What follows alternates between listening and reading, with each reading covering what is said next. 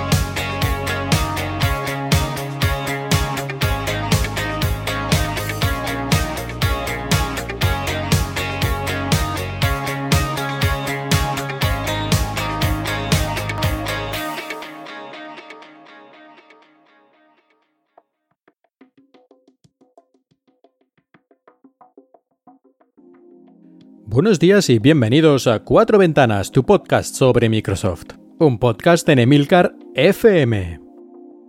Desde la última vez que hubo un episodio del podcast han pasado aproximadamente 1.243.000 cosas en el mundo de Microsoft Así que no voy a poder mencionar todas y cada una de ellas y seguramente se me pasen algunas, pero espero que al menos algunas de las cosas de importancia que hayan ocurrido durante este tiempo sí queden reflejadas en este capítulo de Cuatro Ventanas. Y empezamos, como suele ser habitual, con Microsoft como empresa y concretamente con sus últimos resultados económicos de hace unos poquitos días. Desde el mes de abril, Microsoft es una empresa que tiene un valor bursátil de 1 trillion dollar, o lo que es lo mismo, un billón de dólares, un millón de millones de dólares, y hay muy poquitas compañías en el mundo que estén a este nivel. De momento parece que va a continuar así, tal como se refleja en este último resultado trimestral, que ha sido el año, digamos, récord de Microsoft, con 126 mil millones de dólares de ingresos durante el último año un 14% más que anteriormente. Además, este trimestre ha batido también las expectativas, lo que habían dicho los analistas, obteniendo un 12% más de ingresos que el mismo trimestre del año anterior. Ahí estaría por unos 33 mil millones de dólares. Como hemos visto en los últimos años, sigue subiendo la parte de Intelligent Cloud, todo lo que tiene que ver con la nube y con los servidores y todas estas cosas, también lo que tiene que ver con la productividad y la parte más enfocada a las empresas de Microsoft. Ahí tenemos, por ejemplo, Office 365 y LinkedIn y, bueno, bastantes más cosillas. E incluso la parte de More Personal Computing, donde estaría todo lo que tenga que ver con Windows, con los PCs, con Surface e incluso con videojuegos, también ha subido un 4% respecto al año anterior. Y eso que la división de juegos justamente ha bajado un 10% debido a una reducción muy importante de la venta de hardware de consolas Xbox, lo que significa que lo que es Windows y los PCs y Surface han subido también mucho para compensar esto. Lo cual es curioso, ¿no? Porque ya sabemos, o siempre se dice, que el mercado del PC, el mercado de las computadoras, está de capa caída, que está ya cada vez en una situación más precaria, que lo que suben son los móviles y otro tipo de tecnologías. Bueno, Microsoft ha conseguido tener beneficios, aumentar los beneficios y los ingresos en este sector, en esta sección de su compañía. Y aunque he dicho hace momento que la parte de videojuegos ha sufrido un revés importante en cuanto a la venta de hardware, han aumentado, como suele ser habitual, el número de suscriptores a Xbox Live de 57 millones hace un año a 65 millones de suscriptores. Esto es dinerito cada mes. Y además con lo que representa que el Game Pass esté también ahora en PC y muchos juegos que van a salir para los dos. Yo creo que en el futuro va a seguir aumentando esta cantidad de suscriptores y la cantidad de juegos vendidos o jugados, porque bueno, el Game Pass, pues no es exactamente vender juegos como tradicionalmente se hacía, pero bueno, creo que ya me entendéis que aquí hay dinero y va a seguir aumentando. En cambio, el hardware, como hemos visto, no lo sé. Supongo que tal vez la gente está esperando ya a la nueva generación.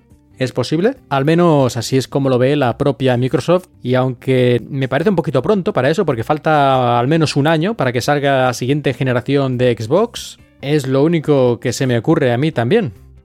Habría que ver qué tal va la competencia, la PlayStation 4, a este respecto, si siguen un patrón similar o por el contrario ellos han mantenido sus ventas. Y hablando de millones, billones, trillones y quintillones, hace poquito Microsoft anunció en cierta manera una sorprendente inversión monetaria en una empresa.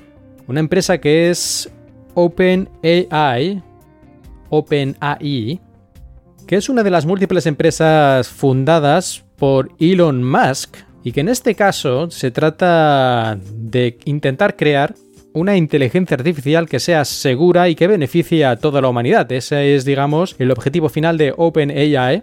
Y Microsoft ha invertido mil millones de dólares en OpenAI.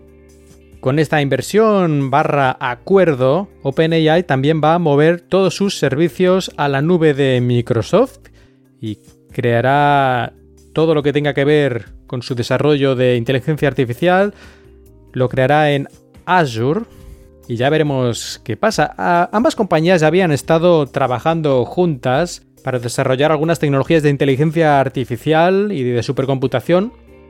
Y se ve que esto habrá ido muy bien porque ahora se ha producido esta ya definitiva inversión y casi fusión en cierta forma de las dos compañías.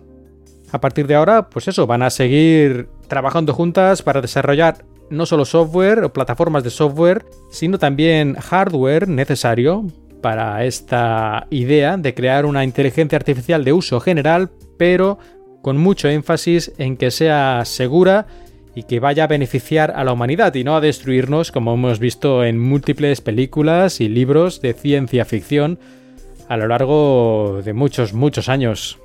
Decía Satya Nadella, el CEO de Microsoft, en una declaración al respecto de este tema, que juntando la tecnología revolucionaria de OpenAI con las tecnologías de supercomputación de Azure, nuestra ambición es democratizar la inteligencia artificial al mismo tiempo que mantenemos esta inteligencia artificial dentro de unos parámetros de seguridad como punto primordial, de manera que todo el mundo pueda beneficiarse. Bueno, ya veremos, ya veremos si la cosa va tan bien como desearía Satya Nadella. Esperemos que sí, por el bien de todos y cada uno de nosotros. Y tras hablar de Microsoft como empresa, vamos a pasar al hardware, a lo más tangible. Y en varias ocasiones se ha hablado de los procesadores Intel y de su ultimísima generación que iba a utilizar la tecnología de 10 nanómetros y que siempre iba a llegar al año siguiente y el año siguiente decían que llegaría el año siguiente. Es como aquello de hoy no se fía, mañana sí. Pero por fin, a finales del mes de mayo, en el Computex en Taiwán, Intel anunció ya la disponibilidad real, porque hasta ahora había habido algunas cosas un poquito extrañas en algunos modelos de PCs en China, en fin, cosas como muy puntuales, de prueba diría yo, pero que por fin habría una disponibilidad más amplia, más generalizada de la décima generación de procesadores código Ice Lake con un nodo de fabricación de 10 nanómetros y con algunas otras mejoras en principio relacionadas con la inteligencia artificial, aunque bueno, esto ahora como es la palabra de moda lo ponen en cualquier producto nuevo, tenga algo que ver o no, así que no sé hasta qué punto realmente representa una ventaja especial. También dicen que han mejorado un poquito los gráficos integrados, que bueno, si no juegas a videojuegos son perfectamente válidos para cualquier tarea hoy en día. Al principio los gráficos integrados en los procesadores Intel eran bastante basura, pero en estos momentos yo creo que a no ser que realmente necesites juegos de última generación, un PC funciona perfectamente para tareas de vídeo, para tareas de ofimática, absolutamente sin ningún problema. Ya tienes que realizar tareas más pesadas a nivel gráfico para que necesites una tarjeta dedicada, sea Nvidia o sea AMD. Y hablando de AMD, Intel, con tanto retraso con sus procesadores de 10 nanómetros, se ha encontrado ahora con un pequeño problema y es que su competidor de toda la vida, AMD anunció hace poquito sus procesadores a 7 nanómetros, aunque esto de los nanómetros no se puede comparar exactamente, porque aunque el número de 7 sea más pequeño que 10 y esto parezca mejor, pues hay otras cosas que comparar para ver realmente si un proceso de fabricación es mejor que otro, así que tampoco voy a entrar mucho en detalle en eso pero los nuevos procesadores AMD Ryzen 3000 son un rediseño, no completo, pero sí bastante importante de sus anteriores generaciones y parece ser que por primera vez en muchísimos años AMD está superando incluso en algunos aspectos a los procesadores Intel. Esto no se veía desde mediados de los años 2000, si no recuerdo mal. Y voy a citar las palabras de la web Anantech, ya sabéis, una de mis favoritas en cuanto a hardware de PC se refiere por sus extensivas e intensivas reseñas de todo tipo de productos, pero especialmente CPUs. Y en la última página de su reseña sobre los nuevos procesadores Ryzen de tercera generación, en este caso el 3700X y 3900X, dice una frase que lo resume bastante bien. Dice, estos procesadores son, así a rasgos generales, unos procesadores que tienen un rendimiento excelente. AMD ha conseguido mejorar todos los aspectos en los que anteriormente estaba un poco retrasada. Y aunque es cierto que necesita aún mejorar un poquito el rendimiento mononúcleo de un solo hilo, prácticamente le están pisando los talones a Intel. Esto decía anantech.com. Así que como he dicho antes, por primera vez en años AMD puede ganar por primera vez en años, Intel está por detrás. No sé si es emoción o gases, pero puedo verlo ya. Por primera vez en años, AMD puede ganar. Por lo que si estáis pensando en compraros un PC en los próximos meses, es una opción que debéis tener en cuenta seriamente, porque entre otros motivos, los procesadores AMD suelen ser ligeramente más baratos que los Intel y ahora además tienen igual o en algunos aspectos mayor potencia y una eficiencia energética y por lo tanto de temperatura mucho mejor de lo que nos tenía acostumbrados en anteriores diseños, por lo que prácticamente no hay excusa. Ahora, antes comprarte una AMD era como que eras pobre, era el procesador de los pobres, pero parece que esto terminó. Y aprovechando que estamos hablando de hardware, me gustaría hacer una ampliación a mi reseña del podcast anterior, del episodio anterior, sobre mi nuevo PC, este Gigabyte Aero 15X versión 8. Y es que sufrió un fallo catastrófico de su disco SSD. Aquí el problema de estas cosas es que nunca sabes si realmente le puedes echar la culpa a Gigabyte y decir que su calidad es basura, o al fabricante del SSD, que al fin y al cabo es la parte que ha fallado.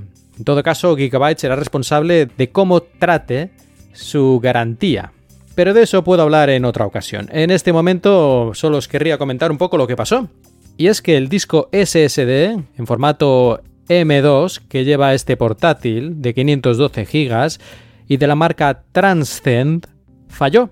Falló repentinamente sin previo aviso, bueno, o sin previo aviso al menos no muy claro, porque sí que algunas veces había notado como algún pequeño parón en el PC, como que de repente se quedaba bloqueado un segundo y luego continuaba, y también viendo algunas películas a veces como que saltaba una pequeña parte de la película o se cuadriculaba sin motivo aparente. No le di mucha importancia porque puede haber muchos motivos para que ocurran estas cosas y tampoco ocurría de manera muy frecuente, pero visto de manera retrospectiva, creo que eran señales de que el disco SSD tenía problemas de lectura o algo similar.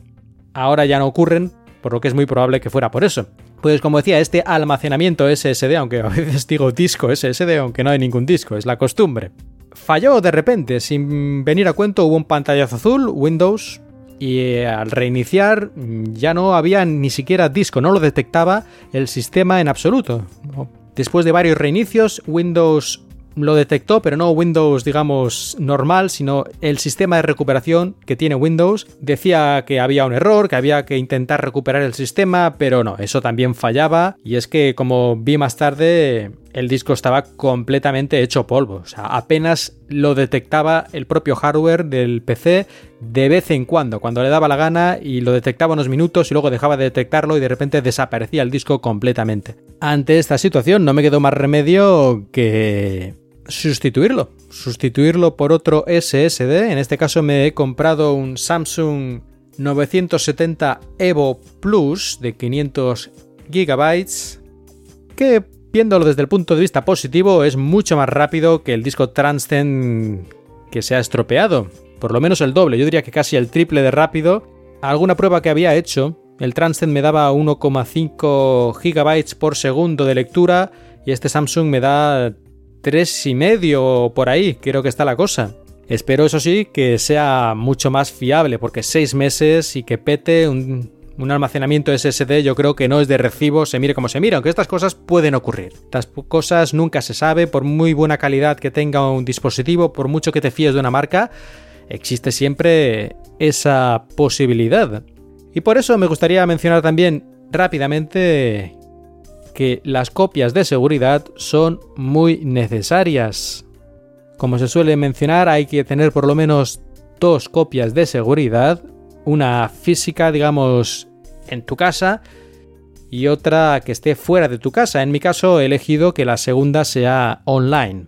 Por desgracia la copia de seguridad que tenía física en mi casa, en un disco, y en parte también en mi PC antiguo, pues no estaba completamente actualizada, así que aunque pude recuperar gran parte de forma rápida, a partir de ahí, otra parte también bastante importante la tuve que recuperar desde mi backup online y esto, por desgracia, es extremadamente lento porque la velocidad de recuperación era de aproximadamente unos 100 o 150 kilobytes por segundo. Pero bueno, tras unos 10 días mi PC está otra vez igual que estaba antes, de hecho está mejor, porque al tener que reinstalar completamente Windows 10, descargándome la ISO, el Windows completo desde la web de Microsoft, completamente nuevo, además la última versión de hace un par de meses. Pues yo diría que ahora el PC, además de tener un SSD mucho más rápido, creo que también este Windows fresquito completamente y sin ninguno de los software un poco inútiles que incluía de serie, creo que ahora va incluso mejor, mejor que antes, así que bueno, no hay mal que por bien no venga y en este caso al final creo que tengo un PC mejor. Naturalmente, ojalá no se hubiera petado el SSD, pero bueno, hay que verlo desde el punto de vista positivo. Y realmente es bastante más fácil de lo que era hace unos años instalar Windows desde cero, porque antes, hace bastantes años, era no podías descargar Windows desde su web, tenías que tener tu CD o lo que fuera, e incluso cuando se podía descargar desde su web, al principio no era la última versión disponible, era la versión original y luego tenías que estar aún más tiempo descargando actualizaciones. Ahora por lo menos te dan ya directamente la última versión, por lo menos la última versión importante, que ya sabéis que en Windows últimamente suele ser dos veces al año. Y ya sí, es posible que tengas alguna actualización, pero a lo mejor una o dos y en 20 minutos estás como nuevo y la instalación además es mucho más rápida, la instalación en sí misma de Windows 10 es mucho más rápida que incluso lo que yo recuerdo de, Windows 95 y Windows XP y todas estas cosas, que quieras que no eran sistemas operativos más pequeños, aunque los ordenadores de esa época eran más lentos, también es cierto. Pero al final, en la práctica, lo que antes podías tardar horas, ahora puedes instalar Windows 10 en 10 o 15 minutos, desde cero, desde un simple USB.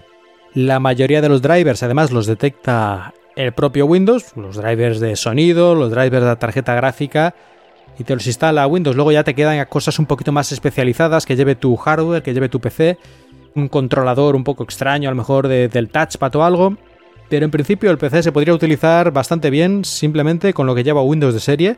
Luego ya si quieres afinarlo, pues te descargas los drivers desde la web del fabricante de tu PC y ya lo tienes perfectamente arregladito. Por cierto, que he mencionado antes lo de los backups, las copias de seguridad. La copia física hay muchas maneras de hacerla, aunque ya sabéis, y si no os lo recuerdo, que Windows tiene su File History, su historial de archivos, lo llaman en español, que es un servicio de copia de seguridad propia de Windows y que además no solo copia los archivos, sino que además copia varias versiones, es decir, si son archivos, por ejemplo, de texto, documentos, va copiando mientras haya espacio en el disco va copiando las versiones nuevas, así que si quieres volver a una versión antigua, pues ahí está, ahí está guardada en este historial de archivos. La única pega que le veo importante a historial de archivos, o importante depende de la situación, pero en mi caso yo creo que sí, es que no incluye cifrado de serie. Si quieres que tu copia de seguridad esté cifrada para que nadie pueda pues, llevarse ese disco y ahí tiene todos tus datos fácilmente, la puedes cifrar, pero no con este historial de archivos, sino por ejemplo utilizando otro de los servicios que incluye Windows en sus versiones que no sean la versión Home, la versión Pro, por ejemplo, de Windows 10, que es el BitLocker, el sistema de cifrado de que puedes cifrar tu propio Windows o los discos que tenga tu PC, pero también discos externos. En ese caso lo que tendrías que hacer es cifrar primero el disco que vayas a utilizar para el historial de archivos utilizando BitLocker. Es muy sencillo, simplemente hay que poner una contraseña y elegir el disco que quieres y lo hace, no, no es ningún problema. Y luego seleccionar ese disco como unidad para usar historial de archivos. Y luego tener cuidado a elegir las carpetas, las partes de tu disco que quieres que se guarden. Porque en principio Windows elige unas cuantas, que son normalmente las de pues, mis documentos, mis fotos, etc. Pero a lo mejor tú tienes documentos o tienes otras cosas que quieres también que se guarden en la copia de seguridad. Pierde tres minutos para asegurarte de que estén ahí las cosas que necesitas y luego no te lleves una sorpresa cuando necesites recuperar la copia. Y también ya de paso excluye, excluye algunas carpetas que sean datos que ocupen mucho pero al mismo tiempo sean innecesarios, como por ejemplo si tienes una carpeta de juegos de Steam, estos juegos si hace falta ya los volverás a descargar del propio sistema de Steam, así que es inútil que tú hagas la copia de seguridad en mi opinión. Eso podías excluirlo y que no pierda el tiempo ahí guardando gigas y gigas de datos de cosas que en realidad descargarás otra vez desde la propia aplicación. Y en cuanto al online, hay muchas empresas que se dedican a esto. Algunas van limitadas por el número de gigas que puedes poner, por la cantidad de datos que puedes almacenar en tu copia. Y otros son ilimitados, pero siempre que estén dentro de un solo PC. O puedes elegir cuanto más PCs quieras hacer copia, pagarás más. Dentro de estos servicios, que no, no voy a recomendar ninguno en concreto porque tampoco he probado más que el que yo utilizo, así que no podría hacer una comparación. Podéis encontrar muchas online en diversas webs que hacen comparaciones de este tipo de cosas. Luego ya que te fíes o no de lo que dicen es otra cosa. Pero yo sí que recomendaría para la mayoría de usuarios que el servicio que tú elijas tenga la posibilidad por lo menos de utilizar un cifrado. Cifrado desde tu PC, cifrado punto a punto, es decir, que todos tus datos antes de ser mandados al servicio de backup online sean cifrados con una contraseña que solo tú tienes, de manera que ellos, aunque quieran, ellos o el gobierno si les pide los datos o lo que sea, no puedan ver tu copia de seguridad. Para ellos solo será un montón de ruido, porque sin la contraseña no hay nada que hacer. Hay gente menos paranoica que pensará que esto no es necesario, que ellos pues, te garantizan que no lo van a mirar y tú te lo crees, pero si es posible, a mí me parece que es una buena opción tener esto de cifrado, pero cifrado desde tu PC hasta su servicio, de manera que ni ellos ni ningún intermediario en toda la transmisión pueda ver absolutamente nada en principio. Eso sí, la contraseña de esto y todo del BitLocker y todo, guárdalas bien, no las pierdas porque si pierdes eso, tu copia de seguridad se convertiría en un ladrillo, en algo completamente inútil, así que mucho cuidadito, guárdalo bien, que no se te olvide porque estas cosas las utilizas a lo mejor cada varios años y es muy fácil que se te olvide si has puesto una contraseña estrambótica que además no la usas nunca virtualmente, pero que cuando la necesitas es crucial. No sería la primera vez que alguien, por perder una contraseña que guardaba muy muy celosamente, luego resulta que todos los esfuerzos han sido inútiles. Y vamos ahora a temas más alegres, porque vamos al E3, esta feria de videojuegos, la más famosa del mundo, que tuvo lugar eh, a principios de junio. Vamos a ver algunas de las cosas más importantes que se presentaron allí. Yo creo que destacaría sobre todo la nueva Xbox. Antes hemos visto que las ventas de Xbox han bajado mucho, en principio esperando a la nueva generación. Bueno, pues aquí en este 3 se habló otra vez, porque el año pasado ya se mencionó un poquito, pues aquí se han dado algunos datos más de lo que de momento se llama el Project Scarlet, la generación próxima de Xbox, y que al parecer, y como no podía ser de otra manera, pues era mucho más potente que la generación actual, Incluirá un disco SSD que será muchísimo más rápido, lógicamente, que los discos duros tradicionales que llevaban hasta ahora las consolas. Y su potencia gráfica, aunque todavía nos han dado datos muy precisos, entre otras cosas para que la competencia no tome nota, supongo yo, dicen que permitirá tener resoluciones de hasta 8K y 120 frames. Lógicamente no al mismo tiempo y lógicamente no en un juego que sea gráficamente muy intenso, porque al final todo esto es siempre una situación en la que hay que hacer un equilibrio entre número de frames, resolución y calidad de los gráficos. Ahí tienes estos tres puntos principales y si tiras de un lado, bajas del otro.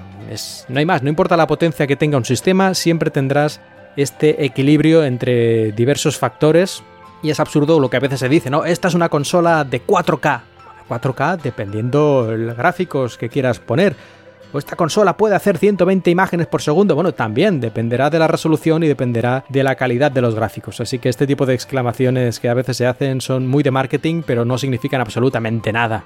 En fin, bueno, pero de todas formas parece, parece que va a ser una consola muy potente y aunque ya digo que faltan todavía muchos detalles por saber, y el año que viene imagino yo que en el próximo 3 será cuando tengamos ya la revelación.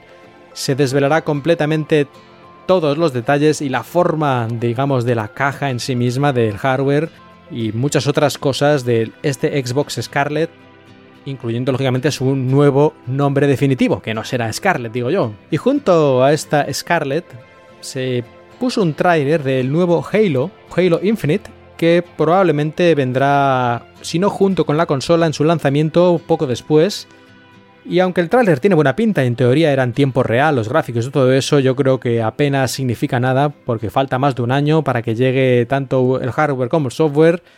Muchas cosas pueden cambiar, tampoco había gameplay, era como una escena cinemática. Así que bueno, está bien que lo hayan puesto, pero significa muy poco. En todo caso, esperando con ansias a que haya más datos y al E3 del año que viene en este aspecto.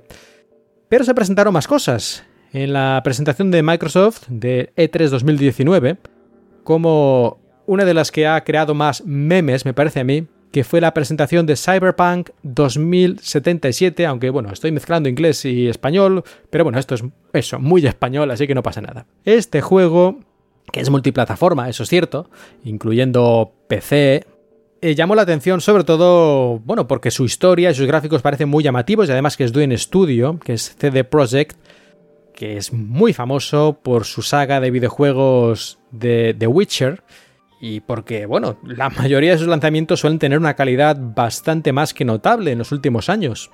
Pero también lo que hizo que la gente se volviera loca es que apareció en el tráiler que mostraron uno de los personajes clave que habrá y que está interpretado por un actor de renombre, Keanu Reeves, el actor que interpretó, entre otros muchos personajes, a Neo en la saga The Matrix, o más recientemente a John Wick, este asesino implacable que siempre está retirado, pero ah, parece que la gente no quiere que esté retirado y empieza a matar gente, aunque él preferiría estar en su casa cuidando a su perro.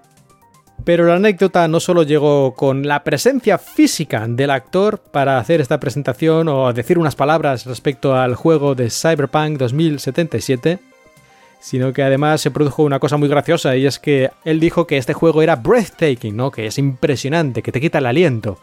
Y alguien del público dijo, You are breathtaking. Tú eres un tío fantástico, tú eres genial, tú quitas el aliento. Y Keanu Reeves dijo, No, you are breathtaking pues se ha quedado ya este meme de Keanu diciendo esto de You are breathtaking. Muy gracioso, la gente se rió mucho y yo no sé si estaba preparado o no, pero bueno, ya forma parte de la historia de este E3 2019. Y como anécdota, decir que viendo un poco la biografía de Keanu Reeves, me he dado cuenta de que él y yo compartimos un hecho vital, digamos. Algo en nuestra vida es prácticamente idéntico. No voy a decir lo que es, pero me ha llamado mucho la atención. Por suerte, lo que ocurrió después de ese hecho en su vida fue mejor en mi caso que en su caso. Pero sigamos con el E3 porque se presentaron muchas más cosas. Por ejemplo, Gears of War, la quinta entrega, ahora abreviado a Gears 5, tuvo una fecha de lanzamiento que será dentro de un par de meses, en septiembre de este mismo año, y tiene bastante buena pinta. Si sois fans de la saga, yo no he jugado ninguno de esta saga, aunque siempre he tenido ganas, pero al final, por una cosa o por otra, nunca he llegado a jugar ninguna de las entregas de Gears of War. No sé si esto cambiará con esta quinta versión o si debería empezar desde el primero, aunque no creo que tenga tiempo para tal cosa. También se habló del Xbox Game Pass, que como ya sabéis, ahora no solo es de Xbox, sino también en PC.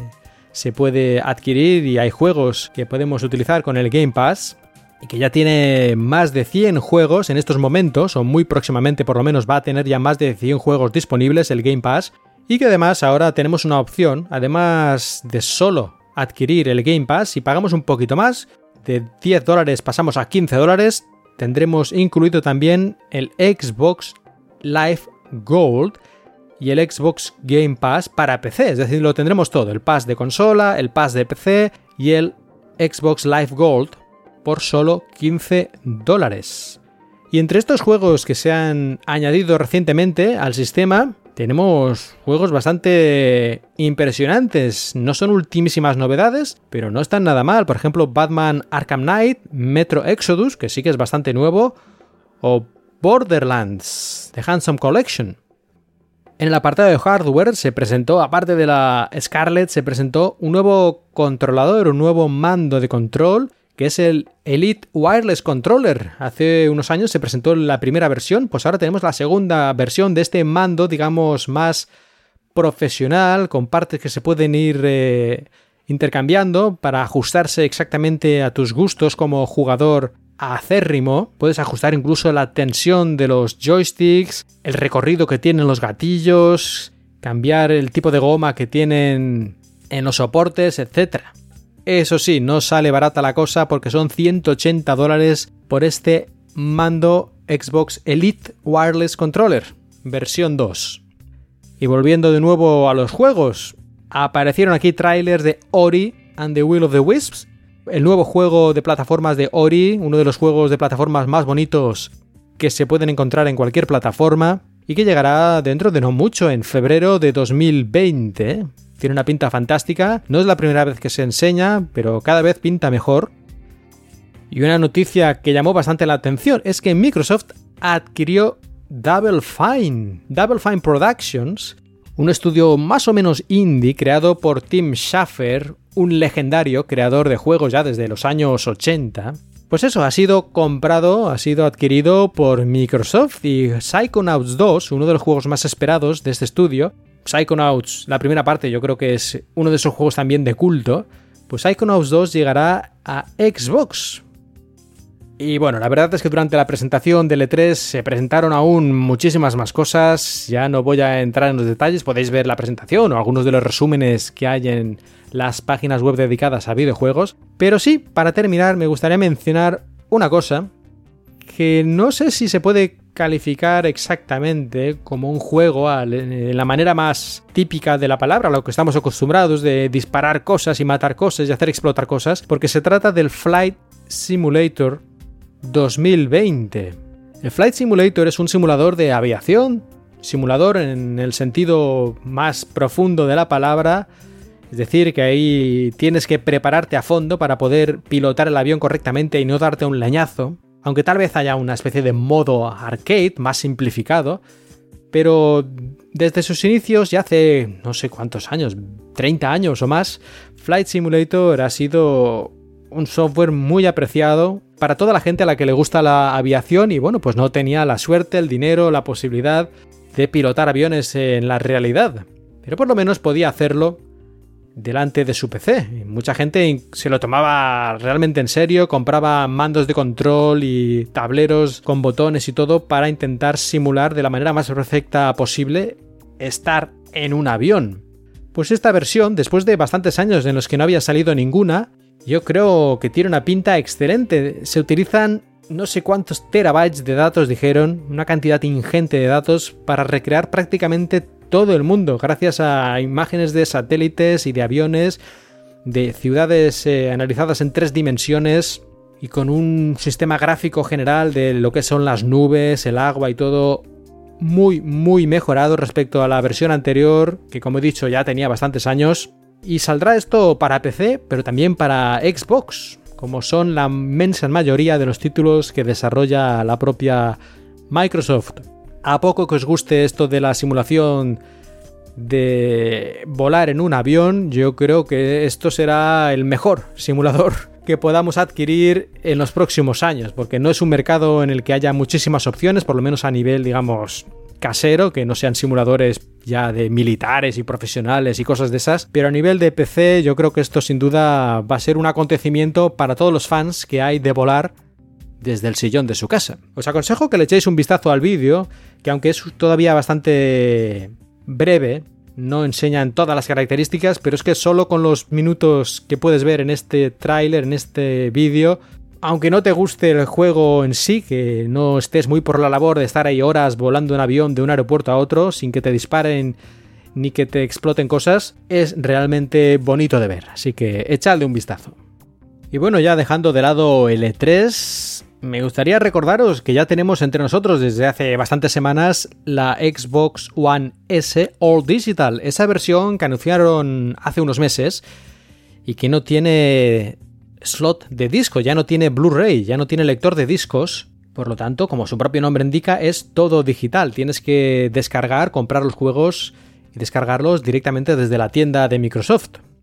A cambio obtienes pues unos 50 o 60 euros de descuento, depende un poco de la tienda, respecto a la versión anterior, la Xbox One S con lector de discos. ¿Vale la pena o no esta versión de la Xbox si tú ya de por sí no pensabas utilizar los discos, tú eres ya una de las personas que se han pasado a, lo digital, que no quieres saber nada de discos que se pierden o se rayan, y que cuando te mudas tienes que ir por ahí llevando cajas inútiles, pues entonces probablemente sí, una Xbox One S All Digital sería un ahorro que vale la pena. Te ahorras unos cuantos euros y además creo que te dan algún juego descargable más que en la versión con disco, así que bueno. Pero si tú quieres tener los juegos en disco porque te gustan las cajas o porque no te fías de esas cosas digitales, aunque hoy en día eso no importa, porque realmente si Microsoft, por ejemplo, quebrara y desapareciera, por mucho que tengas el disco, dudo mucho que pudieras jugar a muchos de los juegos, porque en el disco hay una versión antigua, sin actualizaciones necesarias para que el juego funcione bien,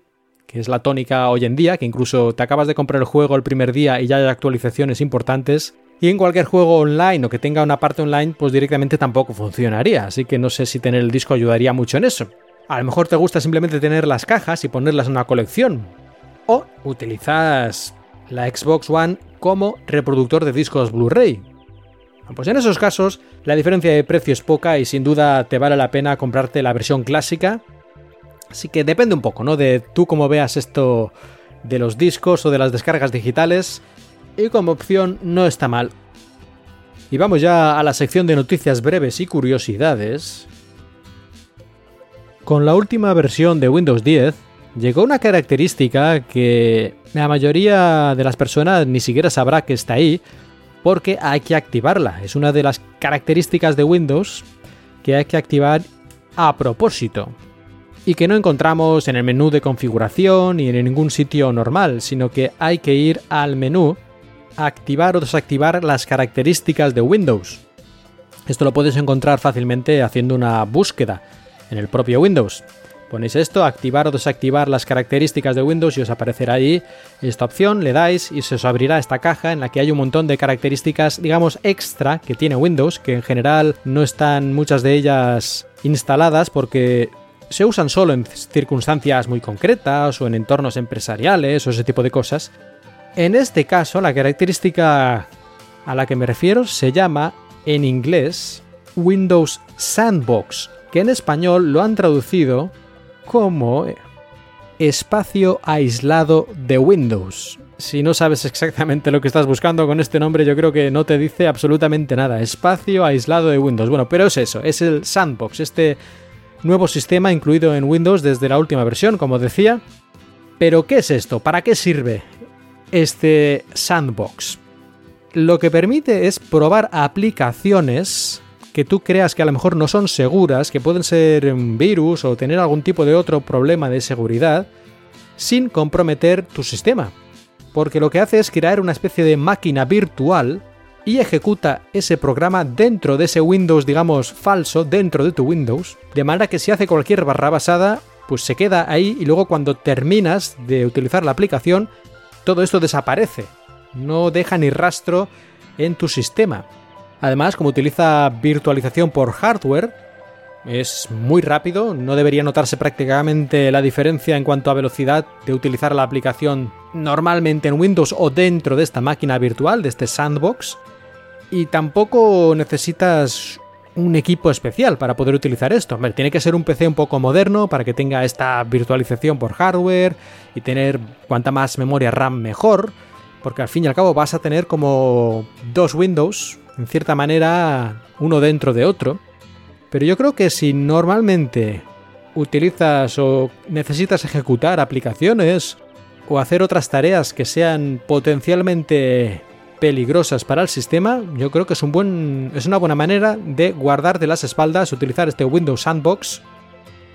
Simplemente hay que ejecutar Sandbox, lo puedes ejecutar desde el mismo menú de búsqueda de Windows, escribes Sandbox y lo ejecutas y se abrirá una especie de ventana con otro Windows dentro de tu Windows y ahí puedes copiar y mover el ejecutable o descargarlo directamente de internet y hacer que funcione y bueno, ver qué hace.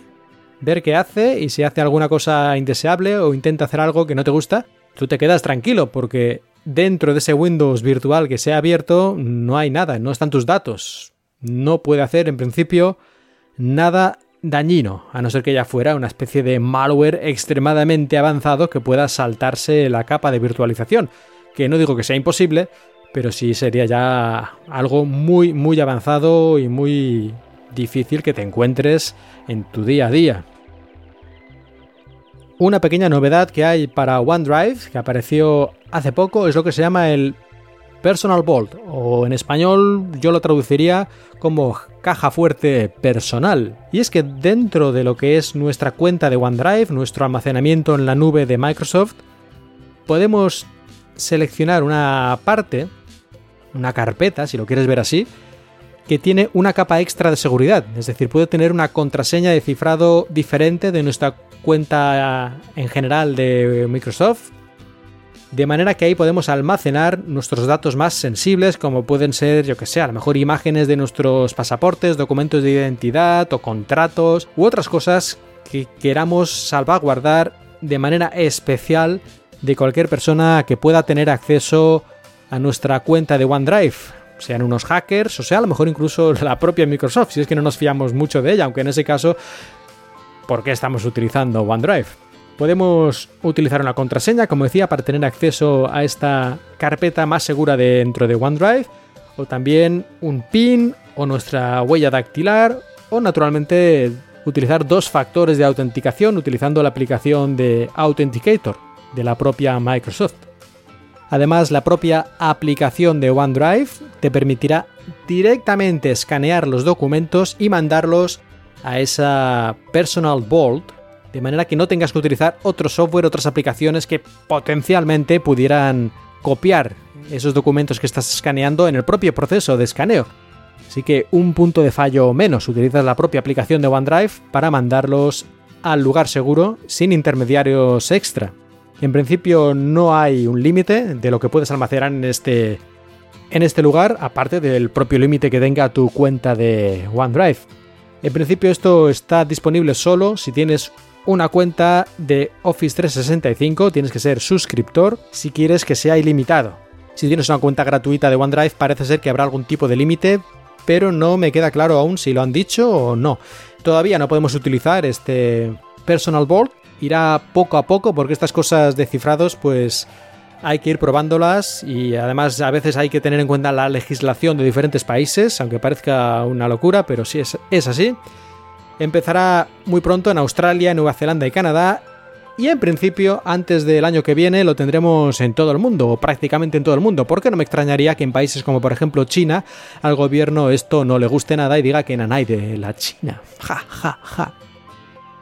Y una pequeñísima noticia, que es una tontería, pero bueno, a mí me, hizo mucha ilusión porque hacía mucho tiempo que lo esperaba, es que la aplicación de Twitter de Windows 10, que es una de estas aplicaciones que en realidad está utilizando el propio servicio web, pero lo empaqueta en cierta manera para que parezca una aplicación de la tienda de Windows, pues hasta ahora solo permitía utilizar una cuenta de usuario al mismo tiempo. Cuando las aplicaciones móviles hace muchos años que permiten utilizar más de una cuenta y puedes saltar de una a otra muy fácilmente.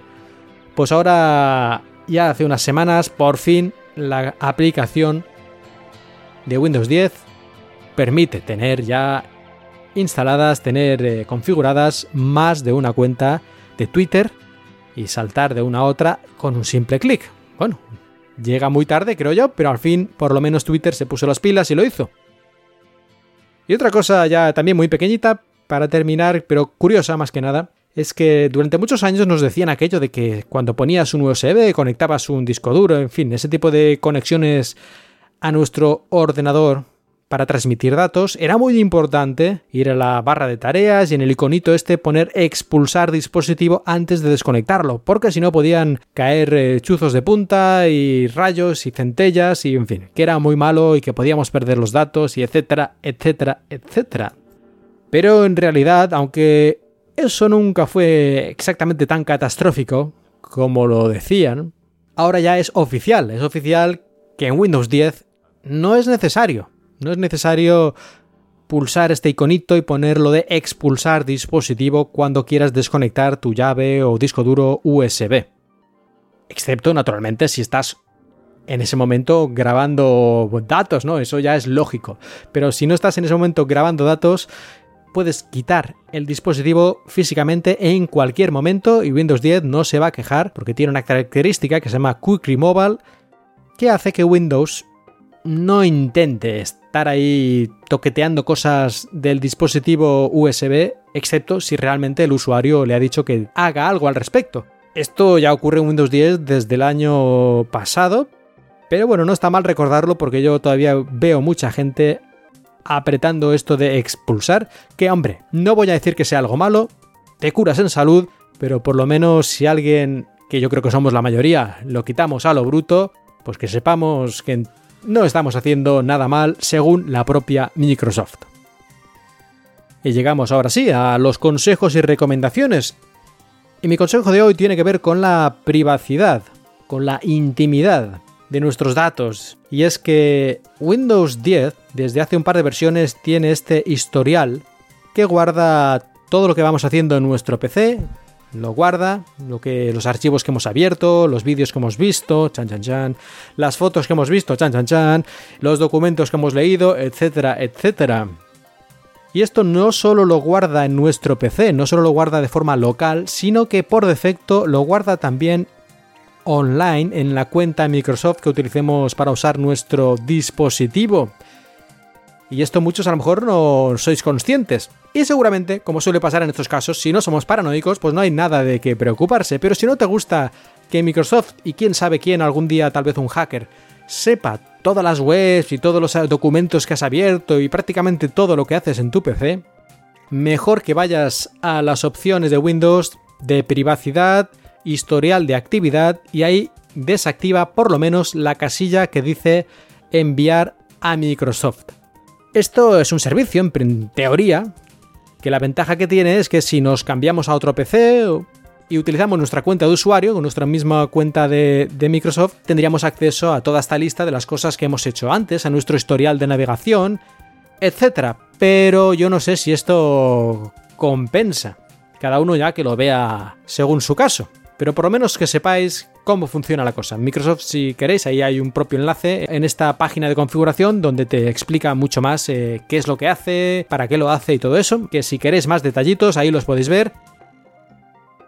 Y otra cosilla, en este caso se trata de algo que le ocurría a mi PC. Sí, mi PC no solo se petó su disco SSD, sino que le ocurría algo que no solo lo he visto en mi PC, sino es algo al parecer bastante habitual, no digo que en todos, pero es que el PC se despertaba solo de suspensión, es decir, yo ponía al PC a dormir y a lo mejor al pasar una hora volvía y veía que estaba otra vez eh, con la pantalla encendida, ¿no? Y yo pensé, ¿esto por qué demonios? Miré utilizando uno de los comandos de la línea de comandos de Windows, que es el power cfg barra last wake, que nos dice cuál ha sido el motivo por el que el PC se ha iniciado la última vez, o se ha despertado más bien la última vez. Y ahí vi que había una especie de aplicación un poco extraña que decía que era el responsable de que se hubiera despertado el PC de este estado de stand-by, ¿no? de este estado de suspensión. Una aplicación así con un nombre un poco críptico, algo así como Universal Orchestrator Idle Start no sé qué, que viendo un poco por internet, al parecer esto tenía algo que ver con algo tipo de actualizaciones o que Windows intenta ver si hay actualizaciones o algo así. No me quedó muy claro, pero lo que sí que me quedó claro es que había una manera muy fácil de que esto no ocurriera. Simplemente vas a las opciones de energía de Windows. Si tenéis un portátil ahí en el iconito de la batería a la derecha, le dais con el botón derecho y hay una cosa que es opciones de energía. Bueno, pues vas ahí, vas ahí a cambiar la configuración del plan, luego cambiar la configuración avanzada y luego ahí hay una opción en esta lista que nos sale de muchas cosas hay una opción que es la de suspender. Desplegamos eso y nos pone ahí permitir temporizadores de reactivación. Esto quiere decir, estos temporizadores de reactivación, que aunque Windows esté en stand-by, esté en reposo, esté suspendido, Windows puede despertar si cree que es necesario, pues eso, para ver si hay actualizaciones o para comprobar el correo, yo que sé qué demonios. Bueno, pues esto le decís deshabilitar tanto con batería como con corriente alterna y en principio Windows ya no debería despertar nunca más de esta suspensión, del modo de suspensión, a no ser que vosotros apretéis el botón para que lo haga, pero ya no lo hará más por su cuenta y riesgo lo cual si estuviera por ejemplo Windows el dispositivo en una mochila o algo así podría ser un gran problema de calentamiento y de pérdida de batería. Así que yo creo que esto puede ser importante. En mi caso era más una cosa curiosa porque yo lo tengo siempre en mi escritorio. Y con esto llegamos al final de este episodio de Cuatro Ventanas, este episodio veraniego. Estoy grabando a 37 grados sin aire acondicionado ni ventilador porque eso hace ruidito, así que espero que me agradezcáis de alguna forma el sufrimiento, sea con una reseña en iTunes o incluso realizando una pequeña donación a paypal.me barra markmilian.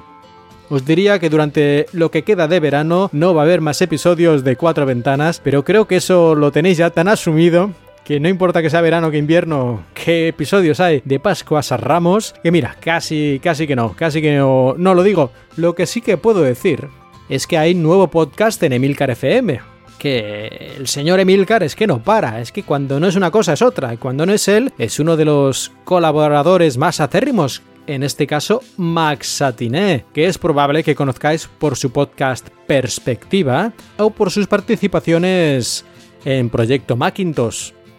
Pues a Max Satiné se le ocurrió hace unas cuantas semanas hacer un podcast sobre running sobre corredores, sobre lo que es el entrenamiento y todo lo que tiene que ver con empezar a hacer ejercicio corriendo. Su objetivo es terminar la maratón de Nueva York, creo que es la de dentro de dos años. Así pues, en el podcast que se llama así precisamente Corriendo a Nueva York, acompañaremos a David, David Isasi, que es el nombre real de Max Atiné, lo acompañaremos en su esfuerzo, en su entrenamiento a lo largo de todos estos largos meses que faltan hasta participar en esta maratón de Nueva York.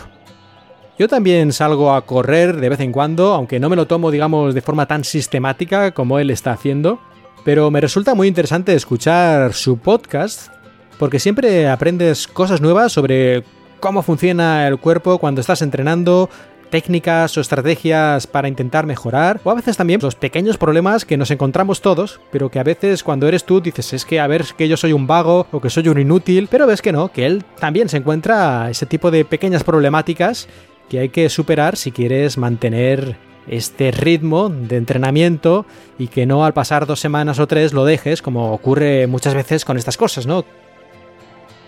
Y ahora sí, terminamos el episodio de hoy. Muchas gracias por escucharme, yo soy Mark Milian y os he hablado desde Shanghai.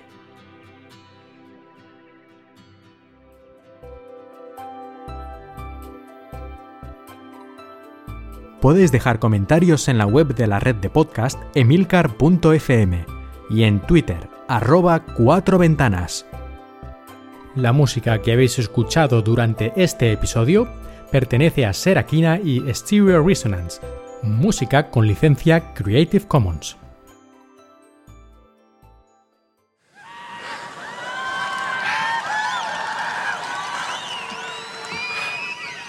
I have four words for you. I love this company. Yeah!